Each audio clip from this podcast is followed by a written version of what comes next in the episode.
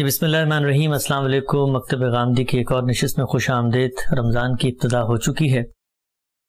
ہم نے گزشتہ نشست میں غامدی صاحب سے قرآن مجید کے تعارف کے حوالے سے گفتگو کی تھی کہ ایک عام مسلمان وہ کیا چیزیں ہیں، وہ کون سے پہلو ہیں کہ جن کو ذہن میں رکھ کے قرآن کی طرف جائے گا تو قرآن کا جو اسٹائل ہے یا بات کرنے کا جو اسلوب ہے وہ اس کی سمجھ میں آ سکتا ہے۔ آج انشاءاللہ اس موضوع کو آگے بڑھاتے ہیں۔ بہت شکریہ غام صاحب آپ کے وقت کا۔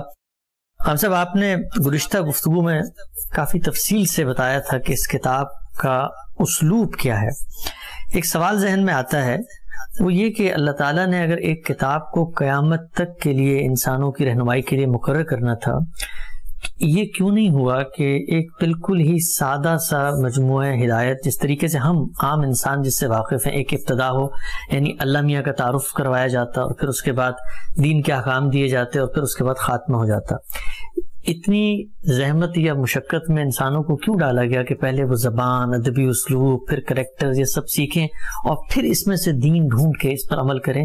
تو یہ کتاب کی مشکل نہیں ہے؟ یہ کتاب اس لیے ہے ہی نہیں جو آپ مقصد بیان کر رہے ہیں۔ جہاں تک دین کا تعلق ہے، یعنی دین کے احکام ہمیں عمل کرنا ہے، نماز پڑھنی ہے، روزہ رکھنا ہے، حج کرنا ہے، عمرہ کرنا ہے، طہارت کے کچھ آداب ہیں جنہیں بتائے گئے ہیں، تجہیز، تکفین ہے، اس طرح کی اور چیزیں جو معاشرت سے متعلق ہیں، جانوروں کی ذبح سے متعلق ہیں، یہ تو ایک سنت کے طور پر پہلے سے چلی آ رہی ہے۔ یعنی ان کی کوئی فہرست یہاں قرآن مجید میں فراہم کرنے کی ضرورت ہی نہیں ہے۔ میں کئی مرتبہ توجہ دلا چکا ہوں کہ قرآن مجید دین کی آخری کتاب ہے۔ یعنی اللہ تعالیٰ کی جو ہدایت آسمان سے آئی ہے پیغمبروں کے ذریعے سے، اس کا آخری اظہار قرآن میں ہوا ہے۔ یہ نہیں کہ وہ ابتداً قرآن میں آئی ہے، تو قرآن سے پہلے صدیوں کی تاریخ ہے۔ سیدنا آدم علیہ السلام سے لے کر محمد الرسول اللہ صلی اللہ علیہ وسلم تک یہ دین ہی کی روایت ہے جو ایک سنت کے طور پر جاری تھی۔ قرآن مجید خود اس کو رسول اللہ صلی اللہ علیہ وسلم کے پس منظر کے اعتبار سے ملت ابراہیم سے تعبیر کرتا ہے اور آپ کو ہدایت کرتا ہے کہ یہ جو پیغمبر آئے ہیں، پیغمبروں کے نام لے کے فب خداہم اقتدے، آپ کو انہی کے طریقے کی پیروی کرنی ہے۔ یعنی جیسے وہ نماز پڑھتے تھے، جیسے روزہ رکھتے تھے، جیسے حج کرتے تھے، جیسے عمرہ کرتے تھے، ایسے ہی سیدنا ابراہیم علیہ السلام نے اپنے بیٹے اسماعیل کو عرب میں آباد کیا اور کم و بیش، یعنی آپ اندازہ کیجئے نا کہ 2500 سال پہلے تاریخ کی پیدا ہو گئی۔ اس وقت جو انہوں نے دینی روایت چھوڑی وہ ملت ابراہیم ہے، دین ابراہیمی ہے، یا دین حنیف کہتے تھے اس کو۔ تو یہ روایت رسالت مآب صلی اللہ علیہ وسلم کے اور قرآن کے پس منظر میں موجود ہے۔ تو آپ کو مثلا یہ جاننا ہے کہ اللہ تعالیٰ کہتے ہیں میں نماز پڑھوں تو کیسے پڑھوں، وہ تو سنت میں موجود ہے، اجماع اور تواتر سے منتقل ہو رہی ہے۔ روزہ کیسے رکھنا ہے، حج کیسے کرنا ہے، یہ سب چیزیں جو ہیں یہ قرآن کے پس منظر میں ہیں۔ وہ ان کا ذکر کرتا ہے اگر کسی موقع پر، تو یا کہیں تجدید کے پہلو سے، یا اصلاح کے پہلو سے، یا کسی میں کوئی نئی ہدایت دینی ہے، یا اس سے متعلق پیدا ہونے والے کسی سوال کا جواب دینا ہے۔ اسی وجہ سے وہ لوگ جو قرآن سے نماز برآمد کرنے کی کوشش کرتے ہیں، قرآن سے حج برآمد کرنے کی کوشش کرتے ہیں، اس پر صرف یہی کہا جا سکتا ہے کہ وہ کسی چیز سے واقف نہیں، ان کو معلوم ہی نہیں کہ اس پورے دین کی تاریخ کیا ہے۔ تو قرآن مجید کے پس منظر میں یہ سب چیزیں، تو آپ وہ جاننا چاہتے ہیں تو آپ سنت کی طرف رجوع کریں۔ اب لوگ پوچھیں سنت کہاں پائی جاتی ہے، وہ مسلمانوں کے اجماع اور تواتر سے منتقل ہو رہی ہے، بالکل اسی طرح سے قرآن منتقل ہو رہا ہے۔ یعنی صحابہ کرام کی ایک بہت بڑی جماعت ہے جس نے تاریخ کی روشنی میں یہ سنت آگے منتقل کی ہے، یعنی ان کے عمل سے منتقل ہوئی ہے اور نسلاً بعد نسلاً منتقل ہو رہی ہے۔ آپ پوچھیں گے کہ اس کا کوئی تحریری ریکارڈ بھی کہیں کیا گیا، تو وہ ہمارے فقہا نے کیا ہے۔ یعنی عام طور پر یہ غلط فہمی ہے کہ وہ محدثین نے ریکارڈ مرتب کیا ہے یا حدیث میں ہوتا ہے، نہیں، وہ فقہا کیا ہوتا ہے۔ اچھا، اس پر بعض لوگوں کو یہ خیال ہوتا ہے کہ غالباً اس سے مراد فقہ ہے، نہیں، فقہ جب بیان کی جا رہی ہوتی ہے تو اس میں تحریری طور پر بھی ہمارے فقہا، ظاہر ہے وہ دین کے علماء ہیں، وہ یہ بتاتے ہیں کہ یہ سنت ہے چلی آ رہی ہے۔ تو اس طرح گویا وہاں ریکارڈ بھی ہوتی چلی جاتی ہے. اسی طرح وہ تاریخ میں آپ کو ملے گی، وہ علماء کی تعلیم تدریس میں آپ کو ملے گی، تو وہ مسلمانوں کے عمل میں پہلے سے موجود ہے. تو اس لیے اس کے لیے تو کسی کتاب کی ضرورت ہی نہیں تھی. کتاب تو اصل میں انذار کے لیے، خبردار کرنے کے لیے، دلوں کو بیدار کرنے کے لیے ہے. جیسے میں نے پچھلی دفعہ بھی کہا تھا کہ وہ تو اصل میں ایک بجلی کا کڑکا بن کے آپ کے افق پر نمودار ہوگی، وہ دلوں کو بیدار کرے گی اور انہیں جگائے گی، آخرت کی منادی کرے گی. تو اس میں تو ایک زندہ کلام ہونا چاہیے، یعنی جس میں جذبات بھی ہوں، جس میں تصویریں بھی ہوں، جس میں کہیں جنت کی تصویر ہے، کہیں جہنم کی تصویر ہے، جس میں کہیں مکالمے ہیں. تو یہ کتاب کو آپ ایک غلط چیز تلاش کرنے کے لیے پڑھنے جا رہے ہیں. اس میں اگر کسی جگہ شریعت اور اس کے احکام زیر بحث آئیں گے تو وہ اس پہلو سے زیر بحث آئیں گے کہ جو سنت چلی آ رہی ہے اس سے متعلق کوئی غلط فہمیاں ہیں یا کہیں اس کی کوئی غلط تعبیر ہو رہی ہے، تو قرآن مجید اس کو درست کر رہا ہوتا ہے یا اس سے متعلق کچھ سوالوں کے جواب دیتا ہے. اسی وجہ سے وہ آپ کو کسی باب میں نہیں ملتی، یعنی ایک موضوع چل رہا ہے اس کے ذیل میں زیر بحث آ گئی تو وہاں اس کی تفصیل کر دی جاتی ہے. اس وجہ سے قرآن کے پاس جائیے اللہ کو جاننے کے لیے.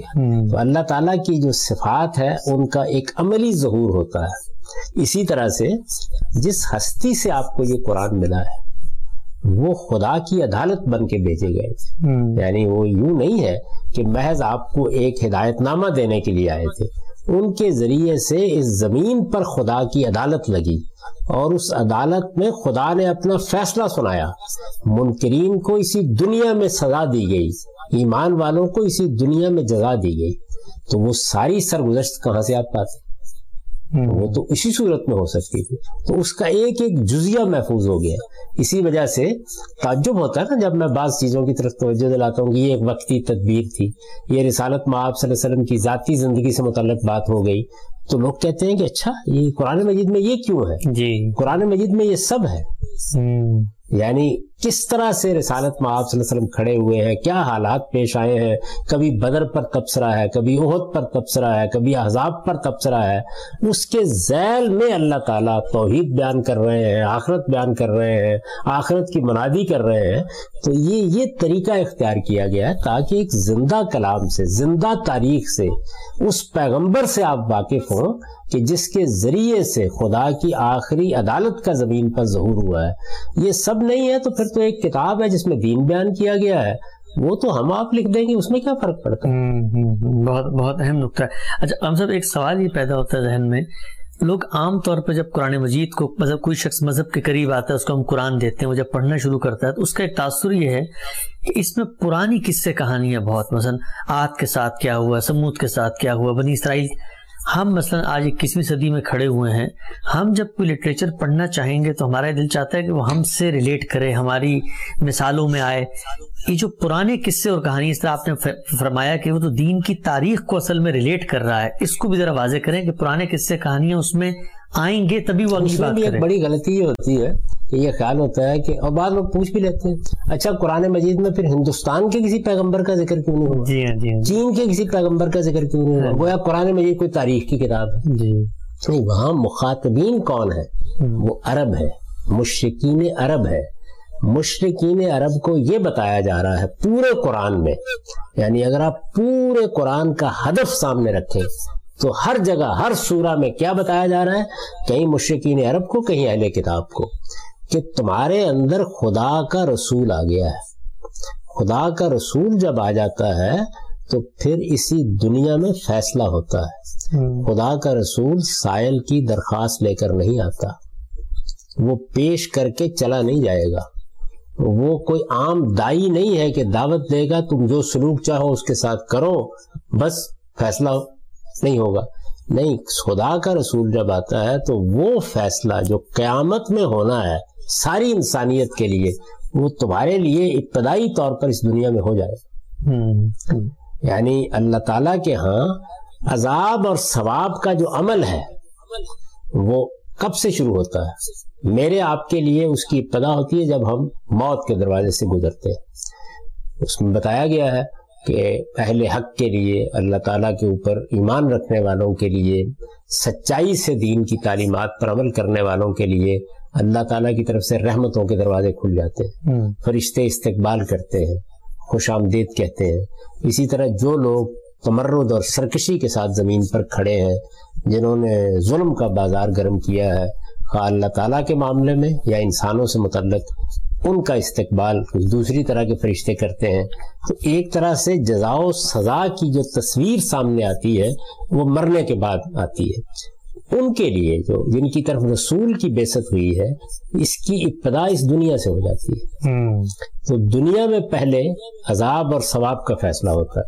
یعنی قرآن مجید نے بتایا کہ مشرکین عرب کو اسی زمین پر موت کی سزا دی جائے گی, اہل کتاب کو محکومی کی سزا دی جائے گی اگر وہ انکار کرتے ہیں, اور اس کے مقابل میں جو لوگ ایمان لے آئے ہیں ان کو دنیا کی بادشاہی دینے کا فیصلہ کیا. تو دنیا میں تو یہی دیا جا سکتا ہے. تو یہ ظاہر ہے کہ یہ جو سارا معاملہ ہے یہ اس وقت تک نمایاں نہیں ہو سکتا جب تک کہ آپ یہ اسلوب اختیار نہ کریں, یہ اسٹرکچر اختیار نہ کریں, یہ فارم اختیار نہ کریں, اور اس طرح کی ایک کتاب میں اس کو محفوظ نہ کر دیں. تو اس کو جب آپ پڑھنے کے لیے جاتے ہیں تو پہلے اس تصور کو ٹھیک کر لیں کہ آپ نے کہاں سے جانا ہے, کہاں سے داخل ہونا ہے. ٹھیک. اچھا ہم سب, ایک سوال یہ بھی ذہن میں آتا ہے کہ اگر ایونٹس کے لحاظ سے, چلے وہ بات سمجھ میں آتی ہے کہ خطبات ہیں, رسول اللہ صلی اللہ علیہ وسلم کے سامنے ایک قوم ہے, کچھ متعین آڈینس ہم سے وہ بات کر رہے ہیں, لیکن اگر یہ ایونٹس کے لحاظ سے ہوتی تو ایک قاری کو سمجھنے میں زیادہ آسانی نہیں ہوتی کہ ابھی وہی آئی ہے, ابھی رسول اللہ گئے ہیں, ابھی ان سے بات کی, ابھی ان سے کرتے کرتے ہم یہ دیکھتے ہیں کہ جو پوری ایونٹس کی ہسٹری ہے وہ بھی بکھری ہوئی ہے, قرآن میں ترتیب سے نہیں ہے. اس کی کیا وجہ ہے؟ اس لیے اس کی کوئی اہمیت نہیں ہے. یعنی آج کیا ہوا, کل کیا ہوا, اس کی اہمیت نہیں ہے. اہمیت اس چیز کی ہے کہ انذار کا مرحلہ کیسے ہے, انذار عام کا مرحلہ کیسے ہے. اور اس میں جیسے کہ میں اس وقت عرض کر رہا تھا, آپ نے اگلا سوال کیا کہ یہ جتنے واقعات سنائے گئے ہیں تاریخ کے, عاد کے, ثمود کے, یہ عربوں کے ہاں جانے پہچانے واقعات ہیں. یہ ایسے ہے کہ جیسے میں آج گفتگو کروں تو میں مغلوں کی سلطنت کا حوالہ دوں گا, میں انگریزوں کے پس منظر کا حوالہ دوں گا جب وہ بر صغیر میں آئے, اس لیے کہ لوگ اس سے واقف ہیں, اس تاریخ سے واقف ہیں. اب وہاں پر میں اینگلو سیکسن ہسٹری سنانا شروع کر دوں تو میرے مخاطبین کے لیے تو ایک اجنبی چیز ہے, وہ جانتے نہیں اس بات کو. یعنی میں جب اپنی قوم سے خطاب کر رہا ہوں, آج کے زمانے میں تو ہم پھر ساری دنیا سے واقف ہو جاتے ہیں, یہ تو کسی کو معلوم ہی نہیں تھا کہ یہ کیا چیز ہے کیا نہیں. تو انہیں کس لیے یہ سب واقعات سنا جا رہے ہیں؟ واقعات سنانے کے لیے نہیں, یہ بتانے کے لیے کہ تمہاری طرف اللہ کا رسول اسی طرح آیا ہے جس طرح عاد کی طرف آیا تھا, ثمود کی طرف آیا تھا, قوم صالح, ان سب کی طرف اللہ کے رسول آئے تھے. تو یہ ہوا تھا, اس وجہ سے وہ پرانے جو واقعات ہیں وہ اس میں بار بار سنائے جاتے ہیں. اس میں ظاہر بات ہے کہ چونکہ ایک زندہ کلام کی حیثیت سے گفتگو کرنی ہے, تاریخ نہیں بیان کرنے کے, ایونٹس بتائے جائے, ہسٹری سنائی جائے کہ رسول اللہ صلی اللہ علیہ وسلم آج صبح اٹھے تھے اور آپ نے جا کر یہ کیا. نہیں, وہ جو آپ کر رہے ہیں وہ شروع ہو گیا. یعنی آپ کی زبان سے اللہ تعالیٰ نے خطاب کرنا شروع کر دیا. وہ تمام خطبات ایک بڑی ہی غیر معمولی زبان میں, ایک بڑے غیر معمولی ادب کے پیرائے میں ہیں, وہ جمع کر دیے گئے ہیں. اور پھر ان کو جمع جب کیا گیا ہے تو جمع کرتے وقت ان کو 7 ابواب میں تقسیم کیا ہے. جب تقسیم کیا ہے تو وہاں ایک خوبصورت ترتیب رکھی ہے اس کے اندر. یعنی بات ایک جگہ سے شروع ہوگی اور ایک خاص جگہ پر ترتیب کے ساتھ پہنچ جائے گی, لیکن وہ ترتیب بھی واقعاتی نہیں ہے, وہ اس مضمون کی یعنی تھیمیٹک سگنیفیکنس وہ ہے. بالکل ٹھیک. اچھا ہم سب تھوڑا سا پیچھے جاتے ہیں. یہ جو زبان ہے جس میں قرآن مجید نازل ہوا, آپ نے ابتدا میں بتا دیا کہ اس کو کسی دوسری زبان میں منتقل کرنا تو ایک بہت مشکل کام ہے, اور آپ نے کوشش کی اپنی تفسیر میں. وہ زبان تھی کیا؟ کیونکہ ہم جب بظاہر اس کو پڑھتے ہیں تو وہ بہت ہی, جو لوگ عربی جانتے بھی ہیں ان کو بھی ایک مشکل زبان لگتی ہے. یعنی آج کل ہم عربی پڑھتے ہیں, ایک دور متوسط کی عربی ہے, ایک حریری و متنبی کی عربی ہے, ایک مصر و شام کے اخبارات میں لکھی جانے والی عربی ہے. یہ جو زبان ہے جو قرآن مجید میں زیر بحث ہے, اس میں تمثیل, اس میں استعارہ, اس میں تشبیہ, اس میں نریشن, اس میں استدراک, اس میں اومیجن, ایک بہت ہی منفرد زبان ہے. اس کو ذرا واضح کریں کہ جس وقت قرآن آیا وہ زبان کا کیا دور چل رہا تھا. دیکھیے بات یہ ہے کہ یہ جو سارے خصائص ہیں یہ تو ہر ادبی زبان میں ہوں گے. یہ دور متوسط میں اپنے طریقے کے ہوں گے، یہ آج کے زمانے کے ادب میں اپنے طریقے کے ہوں گے. میں نے تو آپ کو ملٹن کی مثال دی، بال کی مثال دی پچھلی نشست میں، تو یہ ہر جگہ ہوں گے. یہ زبان کی انفرادیت نہیں پیدا کرتے، زبان کی انفرادیت اصل میں بات کہنے کے اسلوب میں پیدا ہوتی ہے. یعنی آپ نے ایک بات کہی ہے تو بات کہتے وقت آپ کیا ایجاز کا طریقہ اختیار کرتے ہیں یا آپ اطراب کا طریقہ اختیار کرتے ہیں؟ دیکھیے قرآن مجید نے یہ کہا ہے کہ اس نے دونوں طریقے اختیار کیے ہیں اس وقت کی کتاب اور حکمت آیات ثم فصلت من لدن حکیم خبیر. اعجاز اور اس کو چنانچہ آپ اگر چھوٹی صورتوں میں دیکھیں تو وہاں ایجاز ہے. ایجاز کا مطلب یہ ہے کہ اختصار کے ساتھ، یہ دریا بکوزہ ہے، آپ نے گویا ایک بہت بڑے مضمون کو چند جملوں میں بند کر دیا، اور پھر جو دوسری صورتیں ہیں ان کے اندر اس کی تفصیل کا طریقہ اختیار کیا گیا ہے. تو یہ جو انفرادیت ہے، یہ انفرادیت تو ہے لیکن اس کو مشکل نہیں کہا جا سکتا. یعنی یہ آسان ترین عربی زبان ہے. اچھا، یعنی اگر آپ غور کر کے دیکھیں تو آپ اگر عربی شاعری پڑھیں، آپ دور جاہلیت کی شاعری پڑھیں، آپ متنبی اور ابو نواز وغیرہ کو پڑھیں، آپ اس کے بعد دور حاضر کی زبان دیکھیں، اس کی مشکلات، اس میں ووکیبلری ہے تو بڑی مختصر سی ووکیبلری، یعنی چند ہزار الفاظ کے ساتھ اللہ تعالیٰ نے اپنی پوری بات بیان کر دی ہے. اور اب بھی صورتحال یہ ہے کہ قرآن کو اگر آپ پڑھنا چاہیں یا اس کی عربی آپ سیکھنا چاہیں، ایک عام آدمی کے نقطہ نظر سے آسان ترین زبان ہے. اس لیے میں نے کئی مرتبہ لوگوں کو توجہ دلائی ہے کہ قرآن مجید عام آدمی کے لیے دنیا کی آسان ترین کتاب ہے. اچھا، آپ عربی زبان بھی تھوڑی سی سیکھ لیں تو قرآن آپ کی سمجھ میں آنے لگ جائے گا عام آدمی کی حیثیت سے. یہ جو مسائل جن کی طرف آپ نے توجہ دلائی ہے یہ عام آدمی کے مسائل نہیں ہیں، یہ قرآن کو، قرآن کی اعلیٰ ادبی سطح پر اپریشیٹ کرنے کے مسائل ہیں. اس وجہ سے قرآن مجید اہل علم کے لیے دنیا کی مشکل ترین کتاب ہے، اس لیے کہ وہ ایک ادب پارا ہے، شہپارہ ادب ہے. تو اعلیٰ درجے کے ادب کو اپریشیٹ کرنے کے لیے جو چیزیں درکار ہوتی ہیں وہ ہر آدمی کو تو نہیں میسر ہوتی. اس کے یہ دونوں پہلو ہیں. آپ فرمائیں گے کہ یہ دونوں بالکل متضاد سی چیزیں کیوں رکھی گئی ہیں؟ اس لیے کہ اگر وہ عام آدمی کو سامنے رکھ کے ایک سپارٹ سی کتاب ہوتی تو یہ جلیل القدر اہل علم کی دلچسپی کہتی ہے اس میں کتاب کی حیثیت سے. یعنی ابھی صورتحال یہ کہ 14 صدیوں سے ایک کتاب موجود ہے اور آج بھی ہم ہر رمضان میں اس کو کھول کے بیٹھ جاتے ہیں، ہر صبح اسے کھول کے بیٹھ جاتے ہیں اور پڑھتے ہیں.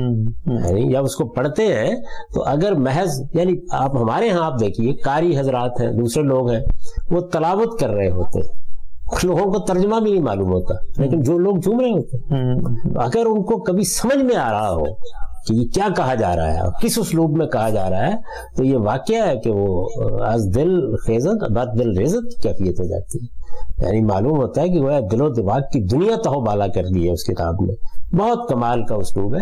تو جو اعلیٰ درجے کے ادباء ہیں، فضلاء ہیں، علماء ہیں، جن کا اچھا ادبی ذوق ہوتا ہے، جو چیزوں کو اندر اتر کے دیکھتے ہیں، جو فکر کو، فلسفے کو سمجھنا چاہتے ہیں، حکمت کے غوامض تلاش کرنا چاہتے ہیں، ان کے لیے مشکل ترین کتاب ہے. زندگی بھر غواصی کرتے رہے تو پھر بھی عجائب ختم نہیں ہوتے.